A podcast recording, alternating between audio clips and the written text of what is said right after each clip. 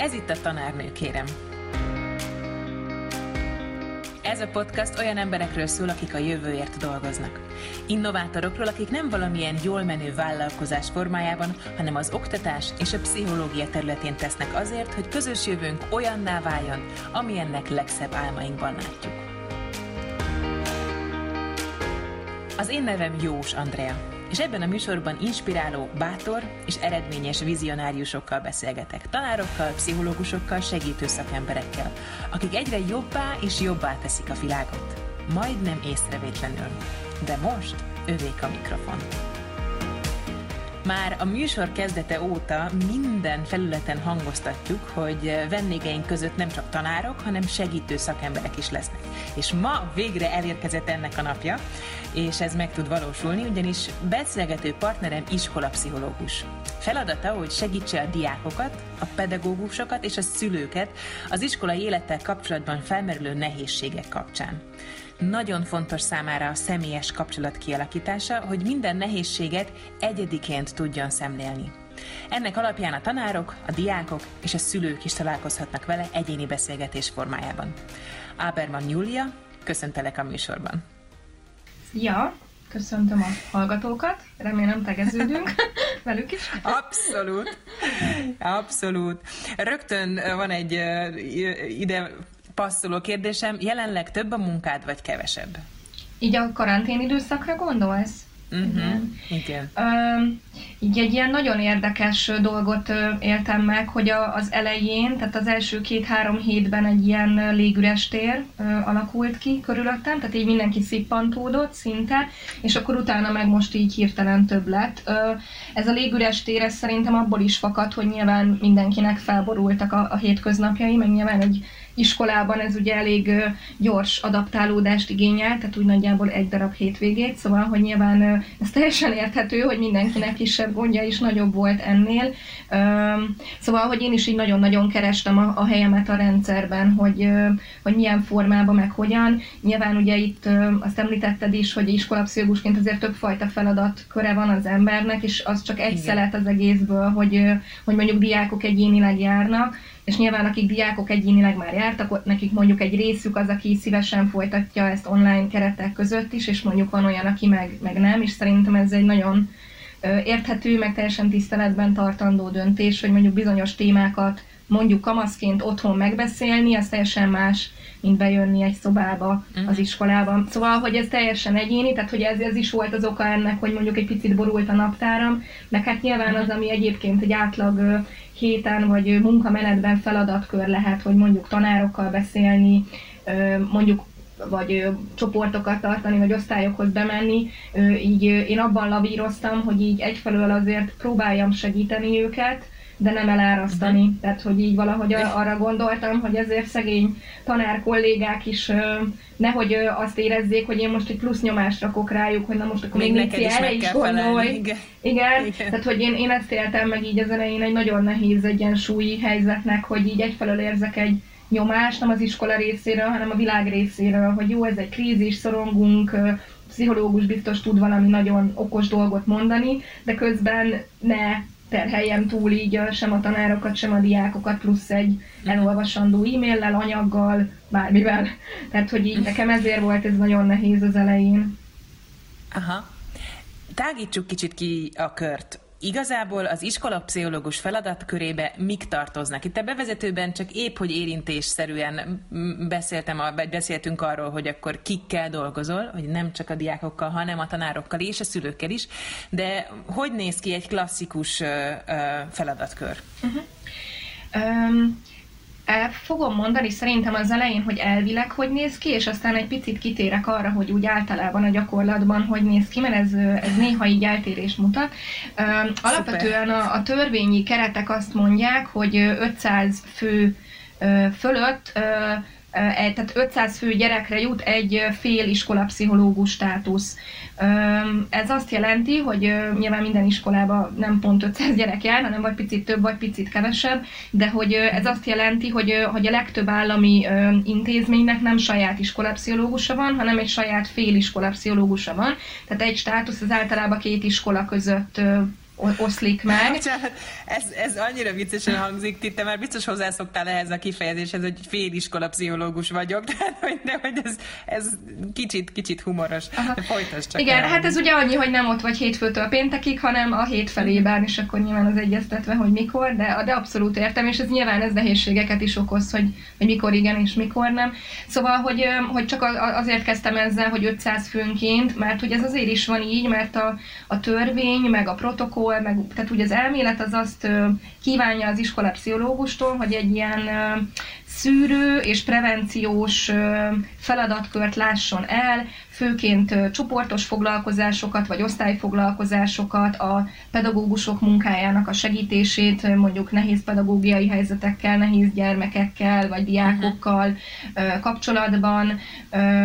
Tehát alapvetően ez egy megelőző funkció lenne, és az egyéni foglalkozás mondjuk a diákkal, az, az tényleg egy elvileg egy elenyésző szám lenne ebből. Uh-huh. És akkor a mhm. gyakorlat az meg ehhez képest azért a legtöbb helyen az, hogy Mm-hmm. Hogy azért így eléggé eltolódik a, a valós munka az egyéni és a egyéni foglalkozás felé, meg úgymond a tűzoltás felé, Aha. Hát így az ellátórendszer hiányosságai miatt most ebbe szerintem nem annyira érdemes belemenni, de hogy elméletben ez úgy néz neki, hogy iskolapszichológusként az ember kiszűrja a problémát, vagy a nehézséget, uh-huh. és utána akkor segít abban, hogy akkor ide érdemes lenne tovább menni, de nyilván amikor ott is nagyon nagy a leterheltség és nagy a várólista, és mondjuk ez hónapokat jelent, vagy fél évet, attól még ugye az a gyerek attól még jár iskolába, és ő a hétköznapokban Igen. ott van, és neki nehéz, és a szülőnek nehéz, és a tanárnak nehéz, és ebben a helyzetben, amikor egy iskolapszichológus ugye az intézmény része, tehát ott van nyilván érzette is a nyomást, meg azt, hogy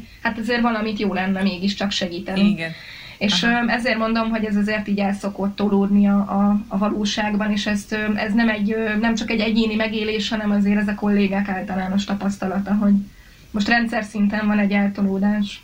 Igen, tehát hogy így, így akkor több lesz az egyéni foglalkozás, és akkor erre még a tortára tetejére jön egy karantén helyzet, ami még, még cifrábbá teszi. Mennyiben módosítja akkor ezeket? Ezt mondtad, hogy van, aki, van diákod, aki egyénileg folytatja, van, aki úgy döntött, hogy nem, de a többi szereplővel most többet vagy kevesebbet kell foglalkoznod. Értem itt a tanárokat és a szülőket.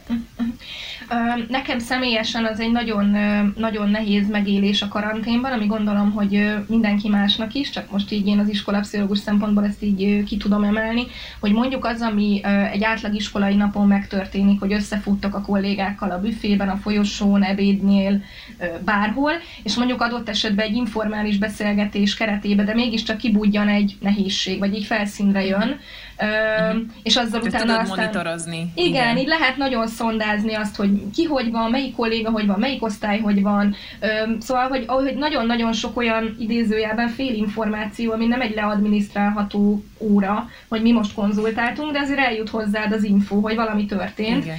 Ezek igazából így kb. megszűntek, és nekem ez, ez az, ami a legnehezebb, hogy, hogy az a szondázás akkor hol, tehát nyilván a Facebookon valamennyire meg a levlistákon, de hogy ez ugye egy sokkal direktebb kommunikáció, tehát oda már azt írja nyilván mindenki, ami egy tényanyag, nem ezeket a igazából úgy tűnik, hogy fél információkat, amik mondjuk nekem iskolapszichológusként nagyon-nagyon sok információt adnak mondjuk egy hétköznap, adott esetben egy olyan diákról is, aki mondjuk jár hozzám, és hallok róla még valamit. És ezek, ezek most így eltűnnek, vagy megszűnnek. Uh-huh. Hát ez nem lehet könnyű, de most megszakítom a, beszélgetés fonalát egy bejátszással. Felvettük a kapcsolatot egy kollégáddal, Sová Vágnessel, aki megfogalmazott néhány szót veled kapcsolatban. Ezt a bejátszást most elindítom. Jugocsival van egy kevés közös, közös múltunk, van olyan gyerekünk, akivel már már majdnem két éve együtt dolgozunk, és próbáljuk alakítani a, a, a sorsát, és ilyenkor Julcsi nem csak, nem csak a diákot támogatja, hanem minket is abban, hogy, hogy hogyan érdemes hozzáállni. Ami még jól csinál, uh, izgi, amivel nagyon sokat foglalkozik mostanában ez a, ez a határtartás, nagyon sokat segít a tanároknak, hogy mi az, ami az ő feladatuk, mi az, ami, uh, ami már nem fér bele ebbe a, a támogató közegbe uh, sem, és hogy ezt hogyan lehet uh, kialakítani. Na, első reakció? Hát... Hogy így izgalmas, mert Mert egy kicsit pont abba az irányba viszi el most ezt a, a beszélgetést, amit ugye mondtam is, hogy hogy, hogy jó esetben, vagy nekem az valahol iskolapszichológusként mondhatnám, hogy életcélom is, hogy tényleg ne csak a tűzoltás, és ne csak a diákkal való egyszemélyes kontaktóra töltse ki az időmet, és hogy ezt, ezt igen, ez, ez nekem egy nagyon fontos cél, hogy így a tanároknak, a pedagógusoknak a támogatása, én ebben nagyon hiszek, nem csak azért, mert mert ez egy kicsit jobban közelít a munkaköri leíráshoz, hanem azért is, mert én egy kicsit úgy szoktam tekinteni az iskolában így a, mondjuk akár egy osztályra vagy egy csoportra, most mindegy, hogy osztályfőnök vagy szaktanár szempontból, mint mondjuk egy családnál a, a szülő és a gyerek viszonyára, hogy hogy nyilván az, ahogyan egy családban mondjuk a, a gyerek van, minél kisebb, az annál egyértelműbb, hogy a szülő jól léte, stabilitása, mentális egészsége, az kihat a gyerek jól létére vagy stabilitására, és én valahogy azért hiszek abban, hogy ez egy iskolában nagyon hasonlóképpen működik, még ha nem is olyan szoros ez a lelki köldögzsinór nyilván egy tanár és egy csoport között, mint egy szülő meg egy gyerek között, de hogy ez, ez szerintem egy nagyon-nagyon fontos dolog, és azért is, mert mert abban is hiszek, hogy így, így olyan értelemben hatékonyabb a dolog, hogyha mondjuk egy tanár kollégával tudok beszélni egy nehéz, akár egy nehéz diákról, vagy egy nehéz helyzetről, vagy csoportról, akkor azzal egységnyi idő alatt több diákon segítek, tehát hogy, mm-hmm. hogy azért ez így indirekten tanár, tanár mentális, aha, tanár mentál higiénés állapotát tudod közvetetten segíteni azzal, igazából most valami ilyesmit értek, hogy, hogy csak mondjuk egy diákkal, uh, diákkal kapcsolatos uh, ügyről is beszélsz vele, mert akkor ő is elindul valamilyen megoldási mód felé, hogyha jól értem volt olyan, most ennek akár lehetne a következő lépése, hogy a tanár oda jön, mert én emlékszem, hogy tanítottam olyan iskolában, ahol volt iskolapszichológus, és oda mentem saját problémával, ami nyilván egy gyerek-diák diákkal való kapcsolat kapcsán jött föl, de hogy észrevettem, hogy, hogy nekem itt tökre jó lenne a segítség. És nem azért, mert a gyerek életét meg akartam oldani, adott esetben, hanem azért, mert nekem nehézségem volt, és hogy én maga nem tudtam túljutni. Tehát van már olyan, hogy, hogy tanárok nem csak azzal jönnek, hogy ez a gyerek ez nehezen kezelhető, hanem azzal, hogy figyelj, Julcsi, lehet, hogy jól jönne nekem valami beszélgetés. Uh-huh. Igen, ez egy nagyon-nagyon jó kérdés, amit, amit most feltettél. Egy, egy párhuzammal indítanám, elvileg az iskolapszichológus munkakörébe az van, hogy az iskolával kapcsolatos nehézségeket kezelje a diákok esetében, és ugye ez mindig egy nagy kérdés, hogy mondjuk, ha otthon családi viszály van, de ezért nem tud tanulni a gyerek, akkor az most minek számít? És egy picit ehhez hasonló határnak érzem ezt, amit most kérdezel, hogy hogy nyilvánvaló, hogy a, a, a pedagógus kollégáknak is vannak magánéleti nehézségei, elakadásai, vagy bármi. Az, amit szerintem ezt itt egy nehéz témává teszi, vagy amit én így nagyon szem előtt szoktam tartani, meg velük is megbeszélni, hogy valahol ez az iskolapszichológus szerep egy iskolában egy kicsit ilyen meghasonult állapot, hogy egyfelől persze pszichológusként vagyok jelen az intézmény életében, de azért alapvetően a, a tanárok nekem elsődlegesen a kollégáim. És ezáltal ez egy kicsit ilyen kevert viszonyá teszi ezt. Ez egy nagyon fontos dolog nyilván a diákok szempontjából is, ezt nem mondtam az elején, hogy hogy maga az iskola az nem egy terápiás tér. Ugye, amit egy terápiás tértől elvárunk, az az, hogy semleges legyen, hogy egy tiszta felület legyen, hogy teljesen tiszta mhm. lappal induljon, ne zavarjon bele más. És nyilván egy kolléga esetében ez hát még kevésbé megvalósítható, mhm. mint mondjuk igen, egy... a közös kávézások vagy büfézések kapcsán felmerülő kérdésekről, igen, igen az azért igen, nem a igen. tér. De hogy, tehát, hogy most ne ilyen kegyetlenül hangozzék ez nyilván, amikor valaki egy nagy megborulásban vagy krízisben van, akkor nagyon-nagyon fontos így a támogató jelenlét, csak hogy az is nagyon hát fontos, hát, vagy, hogy... Vagy egy kiégés folyamatában mondjuk segíteni, ami ugye az iskolai folyamatot nagyon combosan érinti. Persze. Igen, Igen tehát hogy, hogy nagyon nehéz ezt a határt megtalálni, és szerintem azt is nagyon nehéz megtalálni, hogy a kolléga ö, aztán mondjuk úgy érezze, hogy ő túl sok információt szolgáltatott ki magáról. Tehát nyilvánvaló, hogy titoktartás van, de hát attól még kollégák vagyunk, attól még ö, nyilván én ismerem azt is mondjuk adott esetben, akivel ő konfliktusba áll, legyen ez egy felettes, vagy egy kolléga, szóval, hogy ez, ettől ez a helyzetnek, ez a, tényleg ez a neutralitás, ez a semlegesség, ez, ez, ez el, elvész. Ettől még nyilvánvaló, hogy egy valamilyen támogatás, vagy akár egy ilyen mini coaching folyamat, hogy ilyen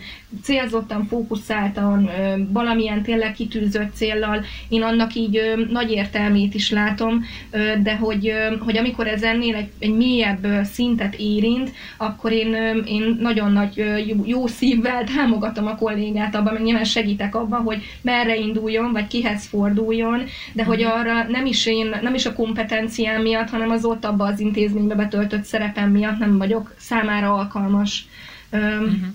De hogy ettől függetlenül ez egy fontos kérdés, amit, amit hoztál, igen.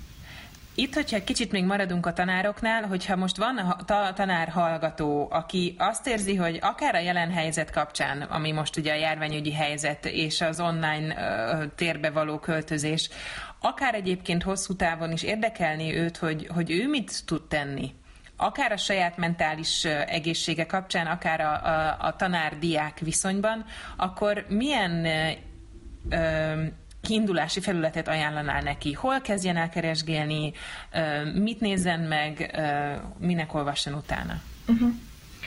Um, tehát most akkor azt kérdezed, hogy tanárként merre induljon Igen. valaki, ha ő jól szeretne lenni, vagy szeretne segíteni a diákjainak? Igen. Ebben. Aha. Igen. Hát... Uh, igen, egyébként ebben a helyzetben most én is intenzívebben éltem meg, hogy nyilván a tanárok életének a terébe is akár egy nagyobb támogatási jelenlét, mint amit az előbb leírtam, de persze ez egy ilyen, ilyen indirekt forma, mert nem beszélünk, csak mondjuk küldök valamit.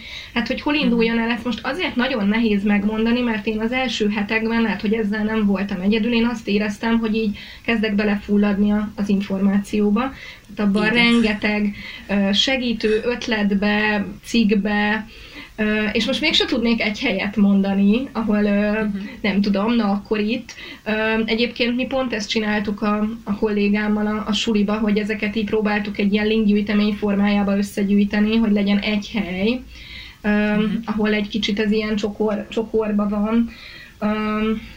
Szóval nem tudnék most egy helyet mondani. Nyilván... De talán a belső egy hely az az a pont, tehát hogy ez a, az a magamhoz való visszatérés, vagy talán nem tudom én ebben az információ rengetegben az első hely az igazából az, hogy oké, okay, akkor most lecsukom a laptopot, és mi van itt? Tehát, hogy uh-huh. lehet, hogy ez is lehet aha, az első aha, hely. Aha, aha. Igen, tehát hogyha most egy picit így eltávolodunk ettől, hogy mondjuk nem egy konkrét weblapot mondjak most, akkor, akkor igen, nyilván ez, amit egyébként Ági is említett pont a bejátszásban, ez a határok és keretek, ez, ez szerintem tanárként egyébként egy, egy nagyon-nagyon alaptéma és nagyon fontos, és igazából nem tudom, hogy mennyi hangzik el a tanárképzésben erről, de ha rajtam múlna, akkor megnövelném ennek az óraszámát, mert hogy akkor így mondod, hogy nem. Én, én most bólogatok, hogy az én tanárképzésemben semmi nem volt erről, igen. Határok? Tehát, hogy ez egy nagyon-nagyon nehéz dolog, mert nyilván az ember belesodródik érzelmileg egy csomó helyzetbe, ami nagyon igénybe veszi őt, minden segítő szakmában, de hogy nyilván ez tanárként is így van, és most ebben az, a, az otthon dolgozós helyzetben ezek a határok teljesen felbomlottak térben is, hogy éppen hol vagyok, és ki van mellettem a szomszéd szobába, vagy velem egy szobába, vagy, vagy akárhogy, meg nyilván időben is, tehát nyilván az az idő beosztása, ami volt mondjuk adott esetben egy tanárnak, hát lehet, hogy részben megmarad, de részben meg biztos, hogy felbomlik. Persze ezzel most nem csak a tanárok küzdenek, tehát nem, nem ezt akarom most ebből kiemelni másnak, meg sokkal könnyebb, mert ez most nyilván mindenkinek állati nehéz. Abszolút. Csak annyi, amit mondasz, hogy ez a lecsukni a laptopot, hogy, hogy szerintem tanárként egy nagyon nehéz, vagy én legalábbis a kollégák, akikkel sok éven át erről a témáról beszéltem, nehezen éli meg azt, hogy, hogy mondjuk adott esetben én most ne legyek elérhető a diákom számára, ne legyek mindig Aha. online. Most Aha, ebben a térben... A segítő ebben a térben, akarás, igen. igen. ebben a térben ez most ugye még nehezebb, hogy, hogy, hogy azért vagyok online, mert dolgozok, vagy azért vagyok online, mert, mert nem tudom. Tehát, hogy mondjuk ebben például, most ebben a helyzetben az például szerintem egy fontos dolog, ha valaki azt meg tudja tenni, hogy mondjuk az online platformokat amennyire lehet külön választja melyik a munka, uh-huh. melyik a, a, az úgymond a magánéletem, mert nyilván a tanárnak is jó esetben van magánélete, uh-huh. tehát hogy mondjuk azért más az, hogyha oda bepittyeg a gyerek egy állati felkavaró tartalommal. Szóval, hogy... I- igen. Megfordítanám akkor a kérdést, ami talán most még több hallgatónak lehet segítségére, hogy nézzük ezt, hogy ez a határtartás, hogy meg tudjon valósulni. És most legyek én hallgatóként tanár, diák, szülő, egyik sem, vagy mindegyik egyszerre, mik azok a, az alapvető praktikák, ahol el lehet indulni, amit esetleg tényleg gyakorlatilag tanácsként tudsz mondani e, egy bárkinek, hogy eh, ahhoz, hogy a határaimmal tisztában legyek, ahhoz, hogy tudjam a szerepeimet, és meg tudjam vonni ezeket a határokat, mik azok, amiket eh, tudok csinálni? Uh-huh, uh-huh. Most ebben a helyzetben? Akár Inkább ebben a helyzetben, de ki is, ki is nyithatunk uh, uh, egy, egy kevésbé vírussal fertőzött Jó. időszakra is. Oké, okay. hát most ebben a helyzetben az, ami eszembe jut, az, ami szerintem unalomig ismételt, ez a napi rend, és ezt azért is ilyen félve mondom, mert nyilván így, ahogy már eltelt pár hét, ezt uh, talán mindenki tapasztalta magán, hogy uh, hiába csinálok egy napi rendet, ezt nyilván nem lehet ilyen másodperc pontossággal betartani, és uh, szerintem ez nem is feltétlenül egy cél, de az, hogy, uh, hogy időben is egy kicsit korlátozni azt, hogy én most tanulok, vagy most nem tanulok, vagy dolgozok, vagy nem dolgozok. Ha lehetőség van, nyilván tök jó, ha ez térben is egy kicsit el tud különülni, hogy ez a dolgozó sarkom, ez meg nem, de ez amúgy nagyon sokszor nem tud. De ezt azért még, még inkább félve mondom. Szóval, hogy valamilyen szinten egy kicsit a napnak a felszabdalása, így, így a, a, az agyamban is, hogy tudjam, hogy én most melyik, melyik Julcsi vagyok, mert nyilván ezt ugye tudjuk, mm-hmm. hogy, hogy azért minden közegben egy picit más, hogy viselkedik az ember, ami, amit a valóság az sokkal jobban szabdal, hogy ráülök a villamosra, uh-huh. bemegyek, ott vagyok, picit más vagyok, mint uh, itt, itt, itt, itt mondok egy, egy, egy kis, kis saját megosztást, hogy nekem a, a elég kicsi lakásom van, oké, okay, nekem nincs, nincs sok gyerekem, tehát én egyedül élek, viszont, viszont fél méter választja el a, a kis munkasarkomat, a podcast felvevő sarkomat, a pihenő sarkomat. Tehát, hogy megvannak ezek így, és én nem gondoltam, hogy ez mennyire fontos. Tehát tényleg fél méterrel arra megyek, és már is a munkaállomásomon vagyok, és egész más, és jó érzés, hogyha onnan fölállhatok. Uh-huh, uh-huh, igen. És ami még uh, így egy picit uh, jobban ki uh, kiterjesztve, tehát hogy amit mondtál, hogy ne, ne, nem is csak a vírusos időben ezek a határok, hogy Hát ez nyilván nagyon nehéz, mert ez sokszor egy rendszerbe ágyazott dolog, amit akár az elején én magam saját nehézségként megosztottam, hogy mondjuk hiába iskolapszichológusként ez a feladatom, hogyha közben ömlik mhm. az egyéb nyomás, és nyilván sokszor a mhm. tanárok is ezt élik meg, hogy adott esetben nem biztos, hogy ő azt szeretné csinálni, csak hogyha nincs más, aki csinálja, akkor inkább megcsinálja ő.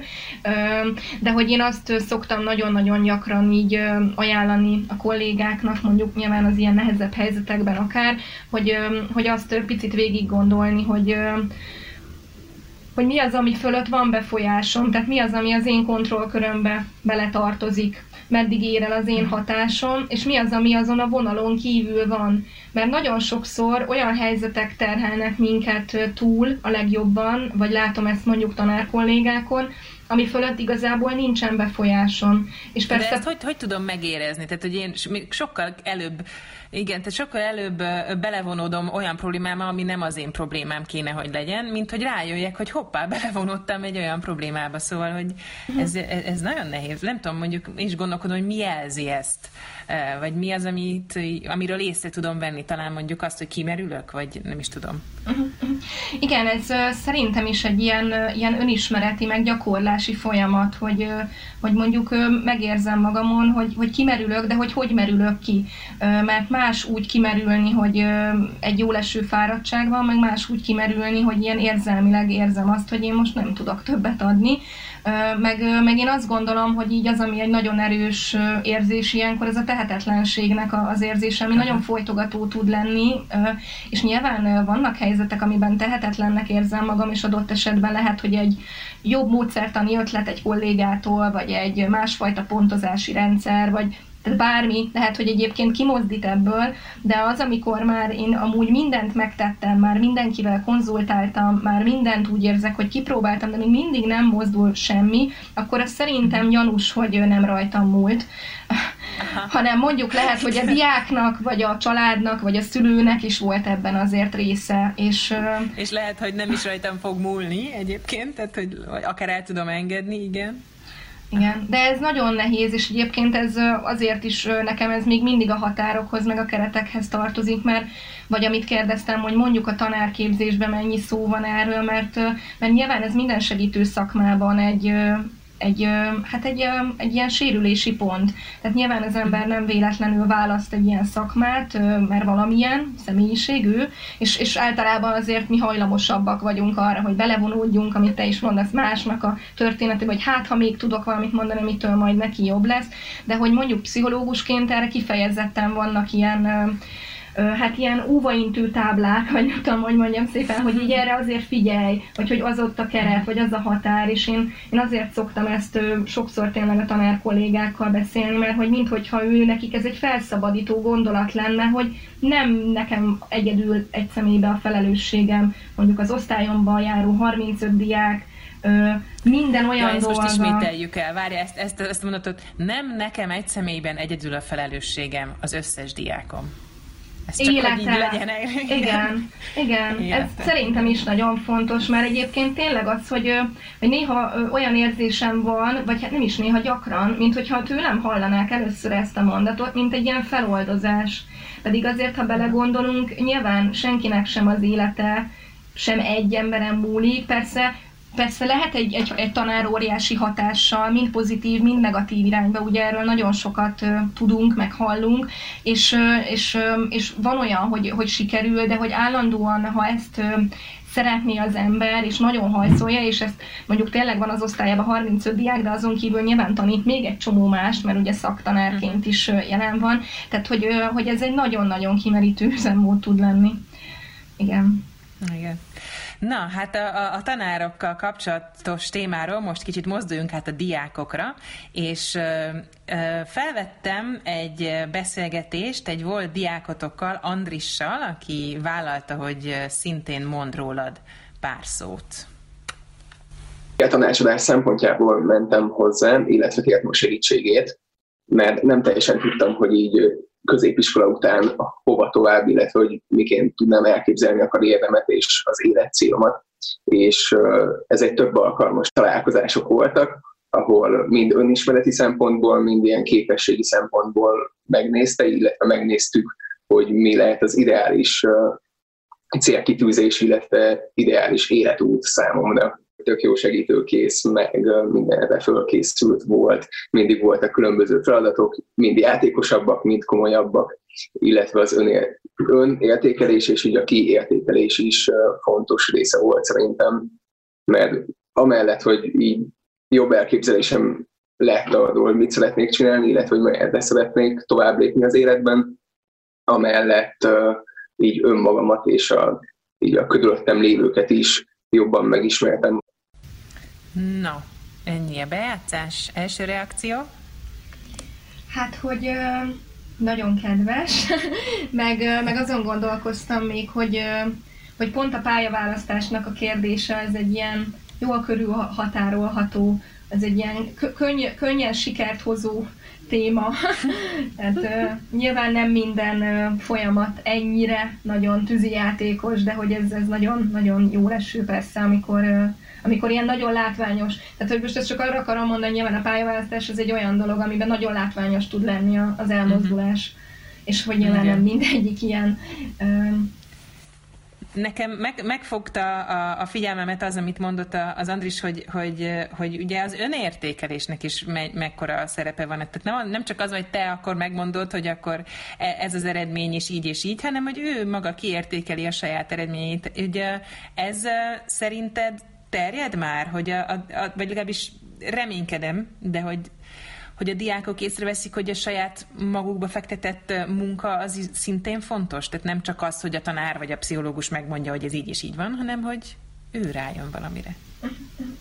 Hát nyilván, amikor én dolgozom valakivel, akkor, akkor nagyon nagy hangsúly van ezen, és abból a szempontból persze könnyű helyzetben vagyok, hogyha én egy az egy helyzetben találkozom egy diákkal, mert ott sokkal hát több időtér van arra, hogy én őt erre motiváljam, vagy adott esetben, ha valamiért ez nem megy, akkor segítsek neki ebben.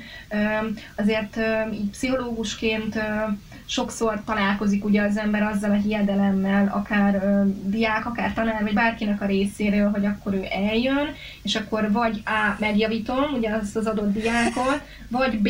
valamilyen ö, bölcsekköve, ö, nem tudom, osztogatás, és, és én tutira tudom a tutit, és biztosan van valami nagyon jó megoldásom, ami, ami szerintem azért egy veszélyes csapda, így szakemberként, mert adott esetben, ha én adok egy, egy konkrét megoldást valakinek, még akkor is, hogyha én nekem van egy ötletem, mondjuk egy pályaválasztási kérdésben, és szerintem te tök jó repülőgép pilóta lennél, mondok valami, tehát ebbe két csapda van, az egyik, hogyha ha mondjuk tényleg az lesz, és ő nem tetszik neki, akkor ugye nem, akkor meg lesz, hogy majd engem okolhat. A másik, ami, ami ebben nagyon fontos, ami, ami jobban kapcsolódik a te kérdésedhez, hogy ha én választ adok valakinek egy feltett kérdésére önmaga helyett, akkor azzal szavak nélkül is azt üzenem neki, hogy te erre nem vagy képes, tehát hogy te ezt nem tudod uh-huh. egyedül kitalálni és, uh-huh. és megtalálni.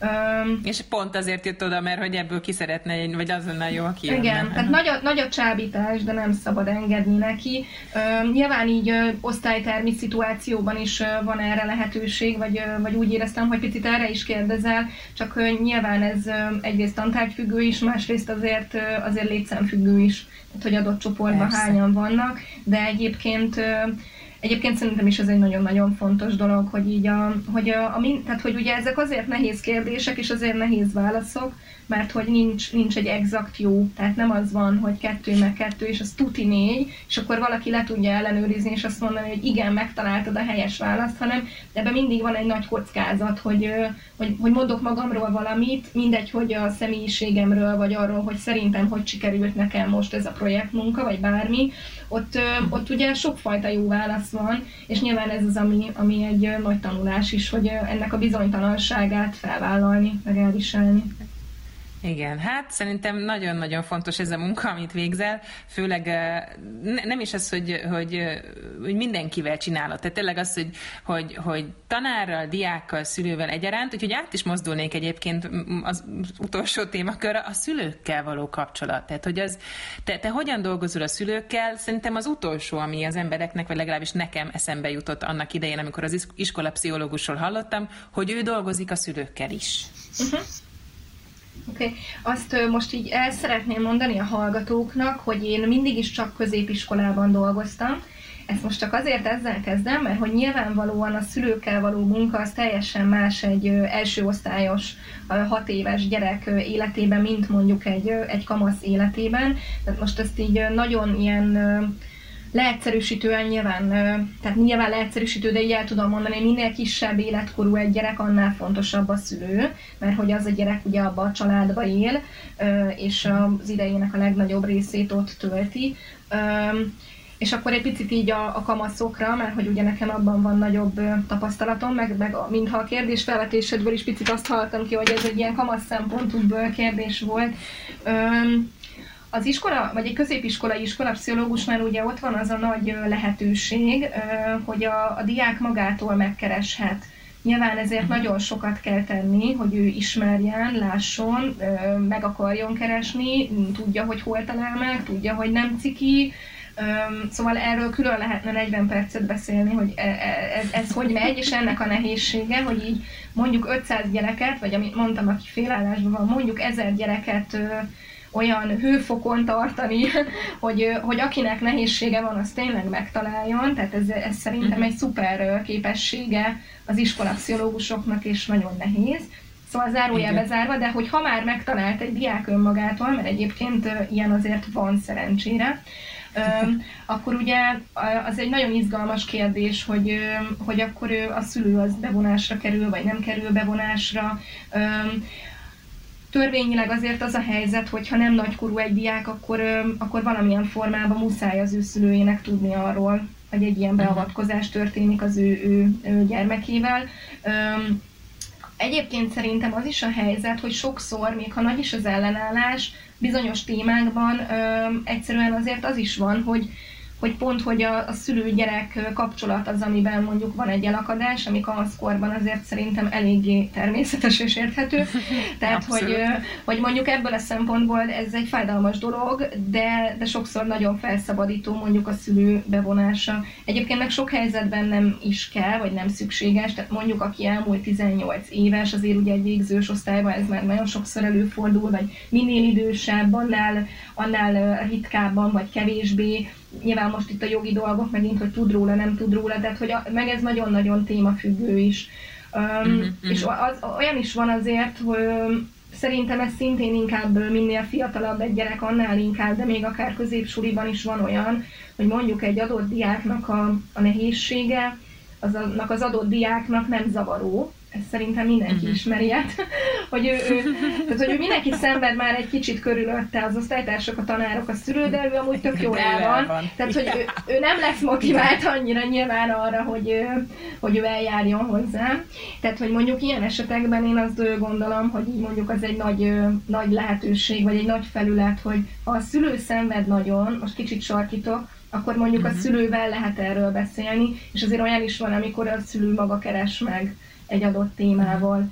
Ezt most itt... akár, akár ebben a témában is, hogyha mondjuk ebben a pillanatban följön a szülőben valami, és most vonatkozok erre a helyzetre, szituációra, ugye a vírus kapcsán, vagy ettől függetlenül, akkor is jelentkezhet nálad, vagy az Aha. adott iskolapszichológusnál. Aha. Igen, igen, abszolút így van. Itt most egy újabb gondolat jelent még, még egyszer így a középiskolás korosztályra, de szerintem kisebb gyerek esetében is ez egy fontos szempont, hogy én ezt szoktam is a szülői értekezleten a szülőknek mondani, hogy ahogy a szülői beleegyezés kell ahhoz, hogy a diák járjon hozzám, úgy a, a diák beleegyezése is számomra szükségeltetik ahhoz, hogy én a szülővel beszéljek, most nem az extrém helyzetekre gondolok, nyilván mindig van kivétel, de hogy azért nekem ez egy nagyon fontos dolog, így pláne középiskolásokkal dolgozva, hogy így a bizalom és a bizalomvesztés, hogy, hogy ne érezze azt, hogy az ő háta mögött őt kibeszélik, és ő mhm. kiszorul ebből a térből, mert ha bármikor szeretne, akkor azért legyen lehetősége arra, hogy ebbe mégis becsatlakozzon. De hogy egyébként ettől függetlenül igen, természetesen a szülő is megkereshet, akár az most aktuális, akár az egyébként máskor aktuális témával. Uh-huh. Jó, hát ezt nagyon köszönöm, és most így záró gondolatként minden műsorban fel szoktam tenni azt a kérdést a vendégeknek, hogy, hogy mi lenne az az egy gondolat, amit így szeretnél, hogy, hogy a hallgató elvigyen magával, legyen az bárki, hogy mi az, ami így, így, így lecsöppenjen, mint egy eszencia ebből a beszélgetésből? Hmm. Hát ez izgi. Gondolkozom egy picit, hogy, hogy mi. Um, Hát talán mivel most ugye az volt a fókusz, hogy pszichológus, iskolapszichológus, egy kicsit ilyen misszionárius szerepbe szoktam érezni magam, ugye az iskolapszichológus általában egyedül van ebben a pozícióban egy iskolába, ezért egy kicsit ilyen pszichológia nagykövete idézőjelben szeretnek szoktam ezt érezni, úgyhogy azért egy mhm. ehhez, ehhez kapcsolódó gondolattal zárnám, hogy én azt szoktam is mondani a diákoknak is, hogy hogy az, hogy valaki segítséget kér, vagy szakemberhez fordul, azt sokszor ilyen cikinek érezzük, vagy szégyentelinek, de hogy ez, én azt gondolom, hogy ez pont, hogy egy nagyon nagy erő, meg egy belátás, hogy amiről hmm. korábban más kontextusban beszéltünk, hogy a saját határaimnak a, az ismerete, hogy én ezt eddig tudom egyedül, és nem merítem tovább magam azzal, és azt is erre, mint egy ilyen rácsatlakozó gondolat, hogy sok sokakban ugye felmerül az, hogy de én nem akarom azt, hogy egy másik ember oldja meg az én problémámat, és akkor itt tényleg mindenkit meg szoktam nyugtatni, hogy ez nagyon jó, mert én sem, és amúgy én sem nem is tudom, és nem is akarom, és hogy egy, egy ilyen, én az úszóedző hasonlatot szoktam nagyon sokszor mondani, hogy ez, ez nekem olyan, vagy én úgy tekintek erre, mint amikor te, mint kliens, mindegy, hogy ö, diák, szülő, tanár vagy, ö, úszol bent a medencében, én meg így kívülről edzőként mondok dolgokat, Aha. ötleteket, Aha. hogy így tartsad a karod, meg úgy emeld, meg így tedd be a fejed, meg úgy tedd be, meg adott esetben megmutatom, meg nem tudom. Nyilván ott vagyok veled ebben a helyzetben, de nem tudok beugrani helyetted és leúszni azt Igen. a host.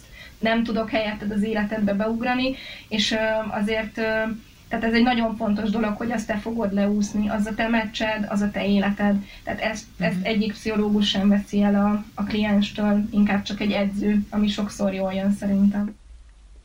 Na, hát Áberma Nyulcsi, nagyon szépen köszönöm neked a beszélgetést. Én is, köszi. Sziasztok! Kedves hallgatom, nagyon-nagyon köszönöm, hogy ma is velem tartottál. Ha tetszett a műsor, akkor kérlek értékeld. Azon a felületen, ahol meghallgattad, ír nekünk visszajelzést. Ez ugyanis sokat segít nekünk készítőknek, és másoknak is megkönnyíti, hogy megtalálják ezt a podcastot. A mai adás elkészítésében Tóth Fazekas Andrea volt segítségemre. Én Jós Andrea vagyok, és hamarosan újra jelentkezik a Tanárnő Kérem Podcast. De, ha nem bírod ki a következő adásig, akkor kövess minket a Facebookon, meg az Instagramon, ahol friss híreket és érdekességeket találsz a műsorról és a vendégekről egyaránt.